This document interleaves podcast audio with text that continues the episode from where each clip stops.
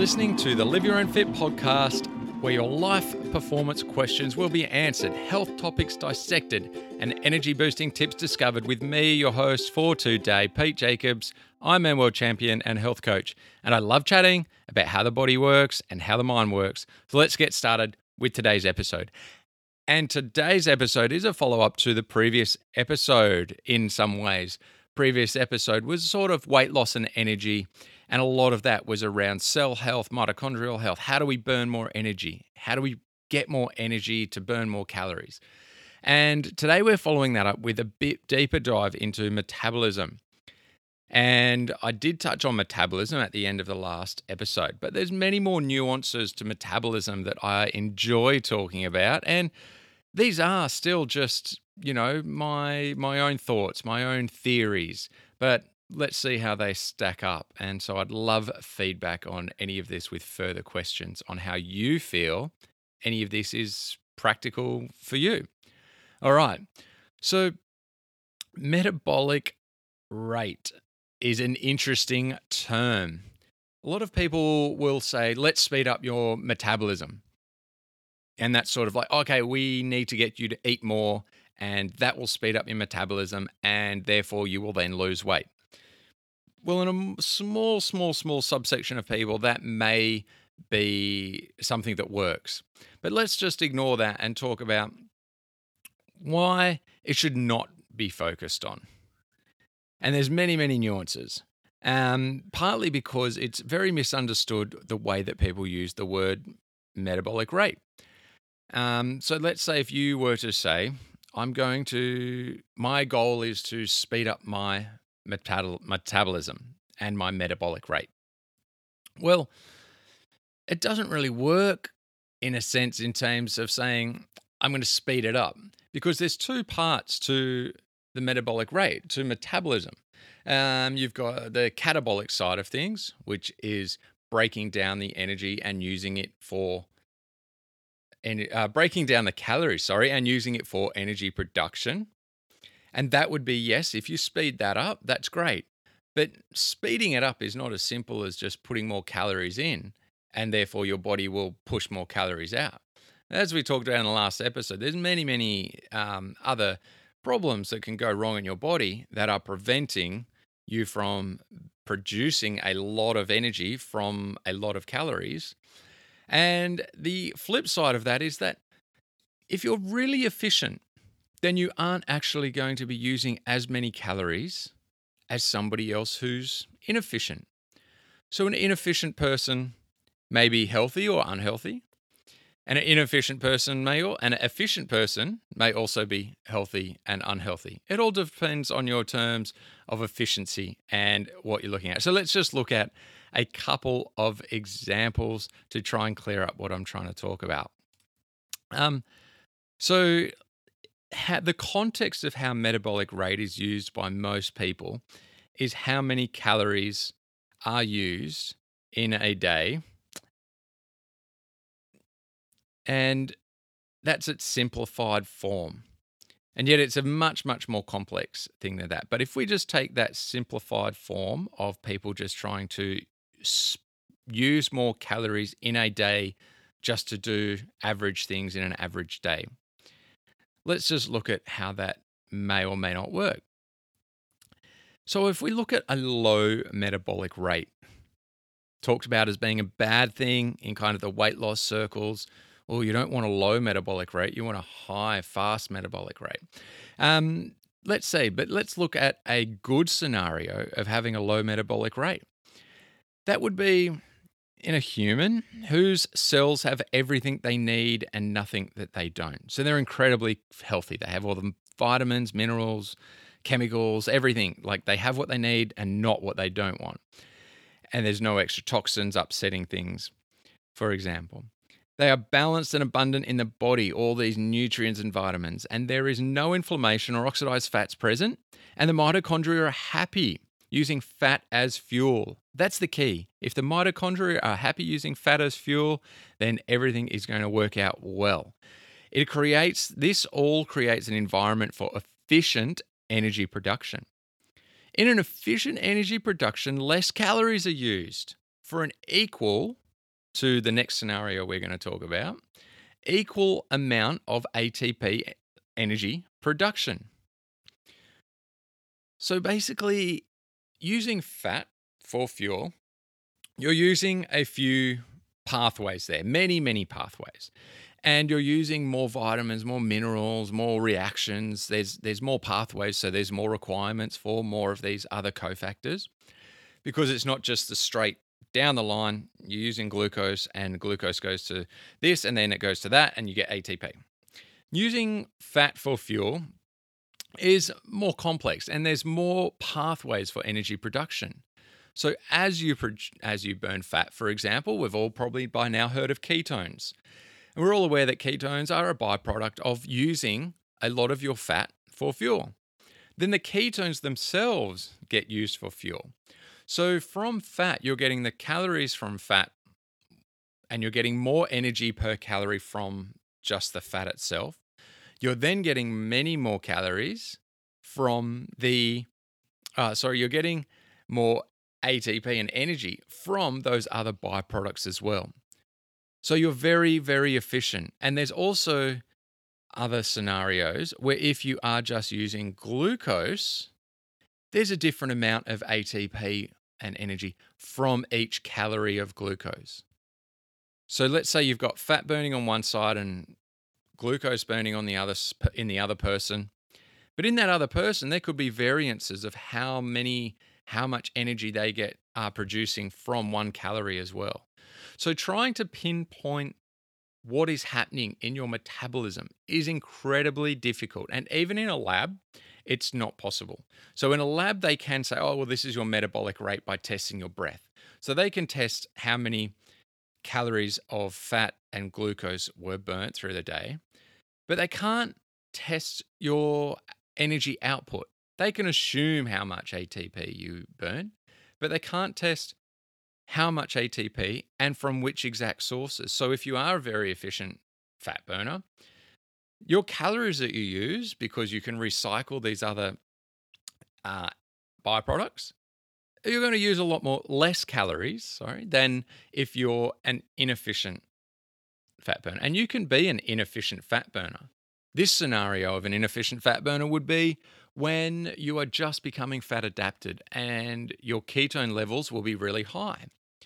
So, high ketone levels basically mean your pathways for recycling that byproduct are not there yet. And these are just a couple of the pathways for producing energy. The body is so complex. We are never going to be able, or hopefully we can at some point, but in our current world, we cannot measure what is happening in the body in so many ways. And so it's all just a big assumption of what's happening. And yet there are so many nuances, especially when you start getting into fat burning and different stages of fat burning, as well as different times of burning glucose and different amounts of calories being used to produce X amount of ATP. So let's look at a bad. So that was, I started at the very start there with a good scenario of being low metabolic rate. Now, a bad scenario, scenario for having low metabolic rate, and these are all in quotation marks because, you know, what's good and bad and what's low and fast is all very, um, you know, objective. And so let's say though that the low metabolic rate in a bad scenario is the presence of inhibited energy production issues. So we've got unhealthy cells, mitochondria, inflammation, nutrient deficiencies, the stuff we talked about in the last episode. So that will limit weight loss and your feeling of energy. And this is due to less fuel and calories burned due to limited ability to produce energy because of those issues that we've mentioned. So, in that instance, whether you ate a lot of calories or very few calories is very, very unlikely to do anything to your metabolic rate. But if you ate frequently, it's probably going to continue that cycle of hormones being in a permanent um, anabolic state, permanently building fat stores, permanently storing glycogen, and permanently using glycogen and glucose for energy. And then the problem compounds from here. Less energy makes the wanton human want to move less. So they'll find it harder to motivate. Then they'll have less energy, there's more compounding stress. So willpower and dietary choices all fail, increasing the further inflammation, increasing the further choice of the poorer food that's low nutrients, and continuing this cycle. And the weight gain compounds and so on. All of this further decreases calorie use and ATP production on top of already in further inhibiting the ability to produce that energy. It's a horrible cycle once you're in it, and that is why it can be very difficult for people to break out of it. But we're going to get to why it is what some think that can really help people break out of it if they are in that cycle. And that is fasting. And we are going to get to that in a moment. But let's just look further at metabolic rate a little bit. So, metabolic rate is measuring the calories used to produce an average daily amount of energy for an average daily an average human doing average things. And this is the problem with metabolic rate. It is only measuring the calories burned and not ATP produced. If we wanted to know how healthy someone is from their metabolic rate or gain an understanding of their metabolism, we would also need to test how much ATP they produce and from what fuel sources. And these are impossible to test for. It can be tested if someone is using glucose or fat for fuel, as in you can test how much fat or how much glucose, how much of a combination of both are being used, but you can't test the other sources that I've talked about and it can't test the exact efficiency of the ATP being produced from how many calories. So without knowing how many how much energy an ATP is produced, um, you know, it's like not knowing the other side of an maths equation and trying to figure out x when you have no concept of what x is going to be in the outcome. So let's put it in a terms of testing in an example. Testing metabolic rate could be like testing how much fuel a hybrid car burns versus a diesel car without any information about how the much energy they produced, e.g., horsepower or kilometers traveled. And, and so it's useful to know how much fuel was burned without an output to create the other side of the equation. However, if we did measure the distance of the cars traveled and they traveled the same distance, we would see that the hybrid car burned less fuel and produced less emissions, less stress. Therefore, are we saying it has a low metabolic rate in human terms? This is a good thing, however. There's less stress being produced to cover the same amount of distance. And a healthy hybrid car in a healthy human that uses fat and other energy pathways is also more efficient, using less calories and producing the same output, the same distance traveled, and at the same time producing less stress in their system. Hopefully, you can see how now how that changes um, or how chasing changes in metabolic rate is pretty pointless because it's not tangible. You can't measure what is happening. The measurement that you are looking for is your how you feel in your terms of your energy and are you losing weight. And so that's not to say that an approach chasing speeding up your metabolism isn't going to work. Whatever belief you have, if you get the result with that belief, then that's great. I mean, there is no certainty in anything only um, humans are capable of believing anything. And that doesn't change what is happening in your body. And that goes with saying that I could be totally wrong and misrepresenting metabolic rate. But let's just, if it relates to you, if you think this is how I feel at different stages of your journey, and that's definitely how I felt, and how other people experience things like higher ketones being making them inefficient. If you've got high blood ketones, you're more inefficient because you're wasting energy in your breath, the ketones that you breathe out. As you get more and more fat adapted, You then recycle the ketones. Those pathways are using ketones more efficiently. So, therefore, your ketone levels will be lower. You're wasting less energy. You're more efficient. So, there's one way how metabolic rate doesn't quite add up, particularly if you are trying to increase your fat uh, burning ability. Think of an efficient fat burner who eats no carbohydrates. Yes, think of our caveman ancestors during most of their lifetimes. The seasonal changes, animals were always available and always an excellent source of calories and nutrients for them. They're very healthy, they're very strong, and yet they use a relative small amount of calories per day.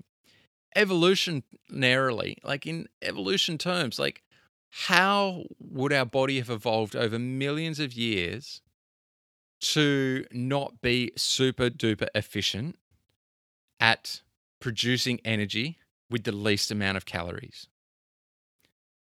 We would be using everything we have at our disposal the nutrients.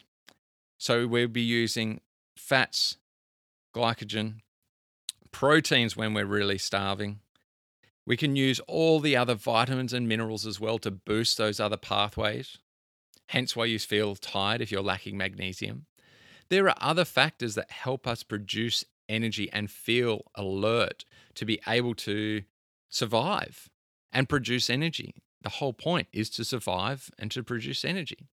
So, when a person is healthy and fat adapted, ATP is produced incredibly efficiently, and even the byproducts of production of ATP are recycled to also become a source of energy. Less calories are required for energy when you become a fully healthy, efficient, and fat burning human, just like our ancestors. It's obvious evolution would not have created us or any other living thing to be pointlessly inefficient and wasteful of calories or energy and for us to prefer, even for us to suggest that we would prefer using glucose in our day to day lives is crazy because glucose is never around. The carbohydrates were never around and abundant as they are these days. We wouldn't have been eating them three times a day or several times a day, as some of us are. Just doesn't make any sense. Being fat burning and efficient makes sense. Doesn't mean you can't ever eat glucose, and carbohydrates. It just means that if you're struggling with energy and weight loss, there's a few factors that could be inhibiting that. And some of those factors may be driven by an overconsumption of glucose at some point. And blocking those pathways for fat burning is, and fat burning is something at this point now for you, you may really need to chase. And so, spending time in the sun also makes you more efficient. As I just mentioned, we our body produces energy in many ways. And the sun provides us with many of those vitamins, minerals, and boosts those other pathways. The way that our cholesterol works, the way that we carry energy within our system is helped by the information that we are getting from the sun. So, of course, it's important to spend time in the sun, not just because of vitamin D levels, but many other reasons as well. It will help you produce energy more efficiently. And I remember listening to a side note here, I just remembered. I listen to Ben Greenfield podcast as I do um, occasionally. And, and probably a year ago, he had someone on who said, Oh, we've shown that if you go into a cave and you don't see the sun, you will burn more calories. And I messaged Ben the other week and putting all this together. and said, oh, maybe that's the reason. In the short term, in the short term, you're going to burn more calories, and you may see that as a benefit. But obviously, living in a cave is not a sustainable answer to burning more calories. But purely by not getting sunlight in the short term reduces your energy efficiency, reduces the ability to produce energy um, efficiently. So you burn more calories, but that would have been such a tiny amount in change. It's not really to cons- it's nothing you should consider because in the long haul, being not getting sunlight will make you feel more lethargic and therefore you will move less, you will think less, you will do less. So even in the short term, in a very closed environment, maybe an extra calorie is used up because you're not seeing the sunlight. But in the big picture, in the real life, that would be a bad thing to not see the sun, not move more, feel more, you know, your hormones will change, your circadian rhythm is not there. And we will get to circadian rhythm very shortly and its impacts on the hormones. Okay, so well, let's talk about circadian rhythm now. Hormones from your thyroid um, and other hormones in within your body operate in this circadian rhythm of this 24 hour cycle of different times of night and different times of day. And if you don't have exposure to natural light, and if you have too much exposure to unnatural light, your circadian rhythm is likely to be thrown out in a, in a big way. So, simply not getting to bed on time, the next day, one night with a late night, the next day, you're more carbohydrate intolerant or insulin resistant. So basically, the carbohydrates that you eat will create a greater effect in your blood sugars because you aren't absorbing them as quickly. And there's been lots of studies on one night of poor sleep affecting everything, obviously, from insulin resistance and into performance, um, cognitive performance as well. So, people shooting baskets, for example, was one test that they'd done um, in basketball, and their performance was down. So, there's a lot of factors. And obviously, not clearing out the stress at night is another big factor of not getting good sleep. So, back to circadian rhythm and hormones. Really, really important if you do want to get into improving your metabolism, having more time, having a, a better effect of being catabolic and burning your own energy at night, particularly, and also being anabolic.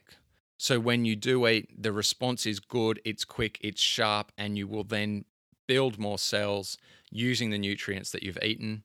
And then over in a fairly short amount of time, you know, not um, in insulin resistant people, when you eat a meal, that insulin hangs around a long, long time. The blood sugars stay elevated a long time because you're resistant to the insulin taking the sugars out of the blood into the body.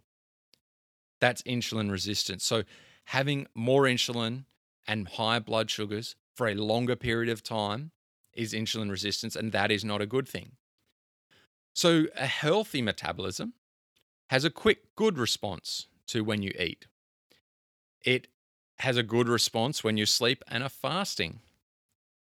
However, if you are finding that weight gain is an issue, if you feel your metabolism is not working with you and is working against you by storing everything and burning nothing of your stored calories, then improving your circadian rhythm is likely to be a big factor for you. So that means getting to bed without the blue light, waking up, seeing the sunlight during the first early hours of the morning, um, getting some sunlight throughout the middle of the day as well, so that you are actually seeing that different UV spectrum morning, midday, and evening. So that is one easy way of doing it, or a couple of really easy ways of doing it. But we're not going to go into too much detail about that now. Just be aware that it's a it's a big factor for your hormones to have these changes, these responses, to have deep sleep, to clear out the stress so the next day your body can start afresh and not carrying over all of this oxidative stress and inflammation from the day before. Deep sleep is why it gets rid of this stress from the day before. That is why it's so important. As well as regulating hormones to help clear the stress, it also regulates hormones that change throughout the day, such as cortisol. And cortisol is a really big one for changing what's happening in your metabolism as well all comes back to having a really good circadian rhythm. We are into fasting. And if you have experienced some of those problems that I've talked about, where everything is being stored, you've probably got issues with your thyroid, even whether you know it or not. You've probably got issues with cortisol and your adrenal glands and everything that is throwing out your metabolism of burning at one point and building at the other point. So, fasting is going to be a good thing for you. And this is where it does contradict, and I'm happy to say it contradicts the the conversation that other weight loss people will have saying, well, if we increase metabolism by eating more, then we're going to get the results we want. And yet, if your metabolism is already so screwed up and your hormones are at that point where you're not eating, the less you eat, it's not changing anything that you're doing. Eating more is not going to boost your meta- change your hormones by eating more. What we need to do is change the input between and make a clear de- definition between not eating and eating, between catabolic process and anabolic process. So we need to give your body a big break from that input of anabolism when you're building up after a meal. And the only way to do that is fasting. The only way to really push your body to readjust its hormones, to reset its hormones, is to put in a fast. As well as, I have to put in the caveat here, as well as supplement any deficiencies. And it's a tough caveat because we can't test. And I love the idea of in the future when we can just test how to get a quick, simple result from everything, every nutrient we have in our body. That is when health is really just going to go ahead in leaps and bounds. When a simple scratch of your skin can give you the quick results of every vitamin and mineral that you do or don't have. And how a quick adjustment, maybe something that occurs in a week, then you can scrape your skin again. Bam, here's the result. Okay, we're on the right track. We need probably another week of this, or we might need a month, another month of this. To be able to adjust so quickly, your micronutrient ratios would just be the answer to so many health issues. So, I would be suggesting that you look at some of these supplements that are going to really help you that you could be possibly deficient in that are big, big players in energy production and in balancing your thyroids. Um, so let's say for that, it is the trace elements, the trace minerals. And so look into what you could be doing to help improve that. Ones that come to mind are selenium and iodine, they go together. Then magnesium is a massive one, always really important. And then a few other trace elements, trace minerals perhaps could be in there as well. Um, iron deficiency can also inhibit some, uh, make some problems. Um, but then you could go into the vitamins, and just taking a really, really good B multi complex is probably likely to help. So B1, 2, 3, 4, 5, 6, 7, 8, 9, 10, 11, 12. Well, Matt, not all of them, but most of them could really help fill some gaps in um, what your body is doing and, and why. In the process of fasting, there's a lot of things that change. In the process of eating a healthier diet, there's a lot of things that change. One of those things is giving the gut microbiota different input so that it can change. It can absorb the right nutrients, it can put out and create some of the nutrients that you need, and it's going to work with you and it's not going to produce hormones that are going to keep upsetting your hormonal system. So that will naturally change as you change to a healthier diet, which has no sugars in it. That will be the biggest step to helping your microbiota. The next step is going to be spend some time fasting. And this is a big one where your hormones are going to really get the message oh my God, I'm not getting food every three hours. What do I do?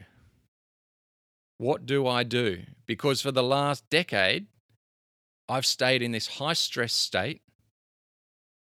I've been pumping out hormones to just work in this one way, this one way that I'm really comfortable with, where I take what you've eaten and I store it, and then we don't produce much energy because you we don't need to. You're always we're always just in this state where we'll store everything, um, and that's what's the way it is. So fasting and a really long break. So let's say you would start. I would say you would ease into this. ease into anything. Ease into minimizing caffeine intake. Ease into minimizing time watching TV. Ease into minimizing fruit and sugars. Just try to do everything at your pace. Some people like cold turkey, some people need cold turkey. There might be, some people are moderators, so they can just like moderating it down a little bit at a time. And other people are abstainers and get pleasure from abstaining. And that's like, it's such a clear cut thing in their mind. Like for me, I love it when it's clear cut. Don't eat any of that. Easy. I love it. Easy. Um, moderating doesn't work for me. Um, so let's go into intermittent fasting. Start with, let's say, around 16 hours of not eating and eight hours of eating. So that would probably put you down to two meals a day straight away.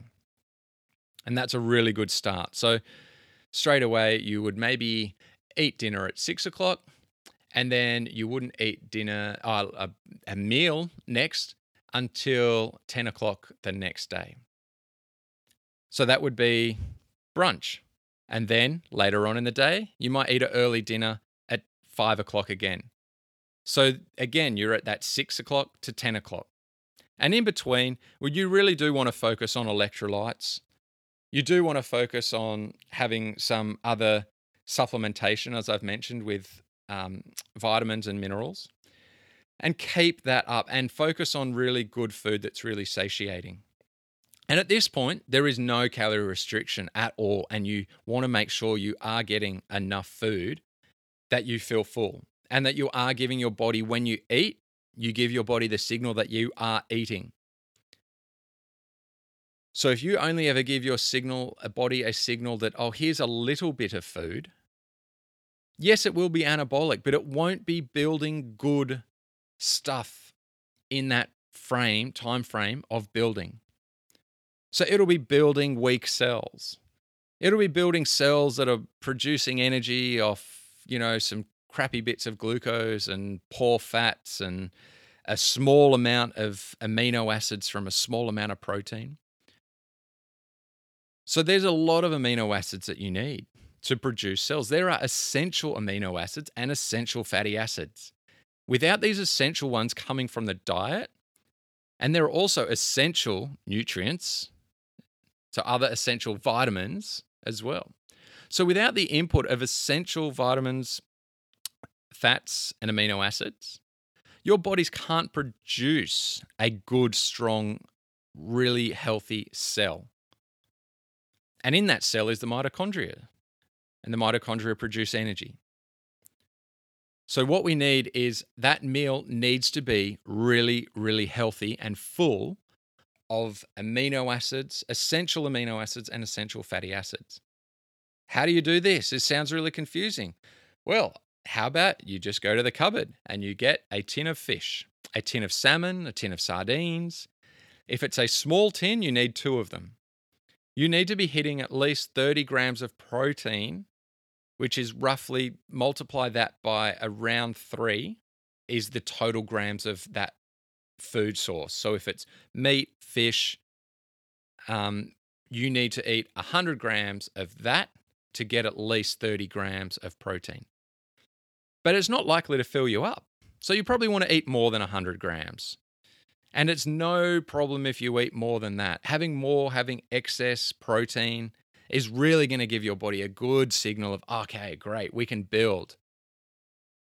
And then we'll get used to building and we'll you take on extra fat as well. At this point you may want to eat a little bit of extra fat to give your body that really good signal of hey we've got lots of fat let's use that for energy for fuel.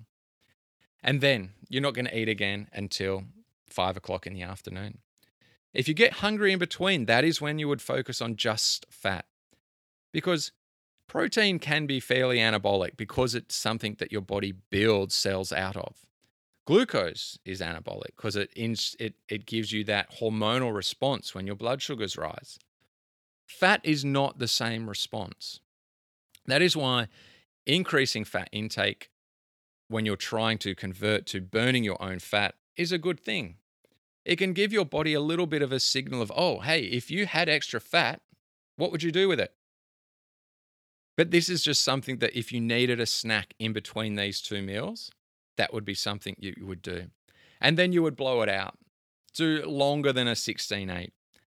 You would try to aim for 20 and 4. And in the end, you would probably you would try to aim for one meal a day. And then, hey, if you feel really great, if you want to go for it, you know, at all of these points, this is nothing that you should go and do without consulting your doctor. But you may want to consult your doctor and go down this fasting pathway. And then maybe you want to go a whole day without eating much at all except for fat. So, by just eating fat, you are just giving your body a few calories, that little bit of a signal of, hey, there's energy coming in. So, let's not shut down completely. Or you may get to the point where you want to just try and have just the electrolytes throughout the day. So, this is just to kickstart changes in your hormones. It's to focus on putting in high amounts of nutrients, vitamins, minerals, aminos, and fatty acids so that your body has what it needs to do what it wants to do without spiking blood sugars and while giving the cells, the hormones, the glands, the brain some support at the same time. So get used to eating more, is my point. When you do go down any sort of fasting pathway, the food that you eat needs to be a feast. You don't want to go down a week of doing this where you are not eating hardly any calories a day. Let's say for one day you went, minimize your calories, just ate a bit of fat here and there. Great, one day. The next day, eat a massive meal. Really, because it could be just as likely the nutrients that you are deficient in, as well as that high protein signaling of let's build some good healthy cells with healthy fats as well. And let's change away from building our cells out of nutrient poor, glucose, high carbohydrate diets. So you want to be able to push the body a little bit and then relax it a little bit with the feast. So this doesn't mean, um, and I have heard many people in the metab- in the in the changes to metabolic rate maybe they minimize calories for in, minimize calories for a little while and then they'll increase calories for a week and then they'll drop calories down for a week up and for a week all of this like give your body a break and all of that. Well i believe this is just a cycle that you go through daily not eating and then eating.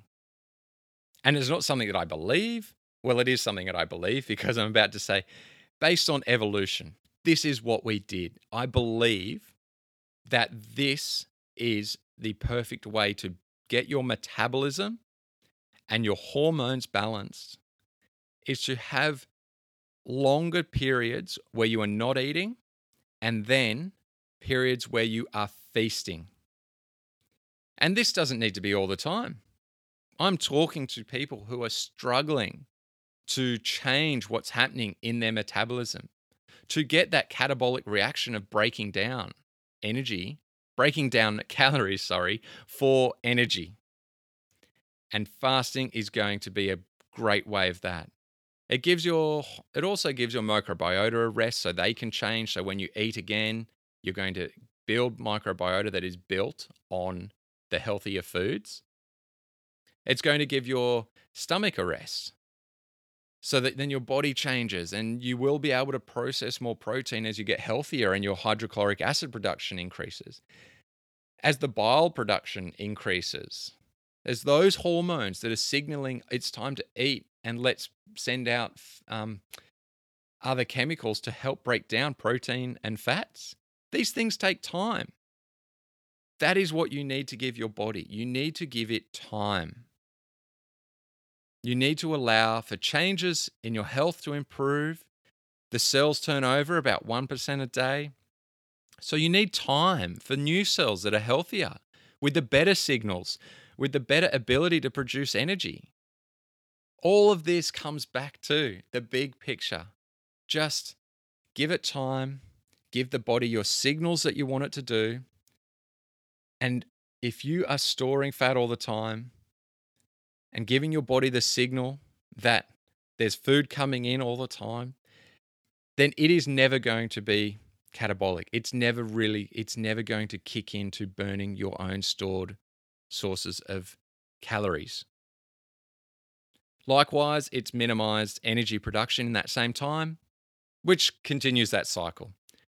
All right, I've spoken about many different things there. Hopefully, some of it made sense to you. I really enjoy trying to, you know, dissect all of this. And like I say, I'm not giving you the answers, I'm giving you ideas. I'm giving you ideas to think, oh, is that maybe what's happening? You know, don't take what I'm saying as that is it. Go and go, oh, well, maybe one of those things that Pete said sounded okay. But I've also got this other thing happening. You know what? There's this amazing thing out there called Google where you can put in a, two words and you'll get pretty much you, it's easy to find a research paper or an article from a very well researched um, doctor. Usually, a functional medicine doctor is a good path to go down. And you can find really high quality information. And again, you still have to choose whether you believe it or not because studies are flawed. People are flawed. Even these brilliant functional medicine doctors will still say something that doesn't quite sound as open minded as it needs to for your specific situation.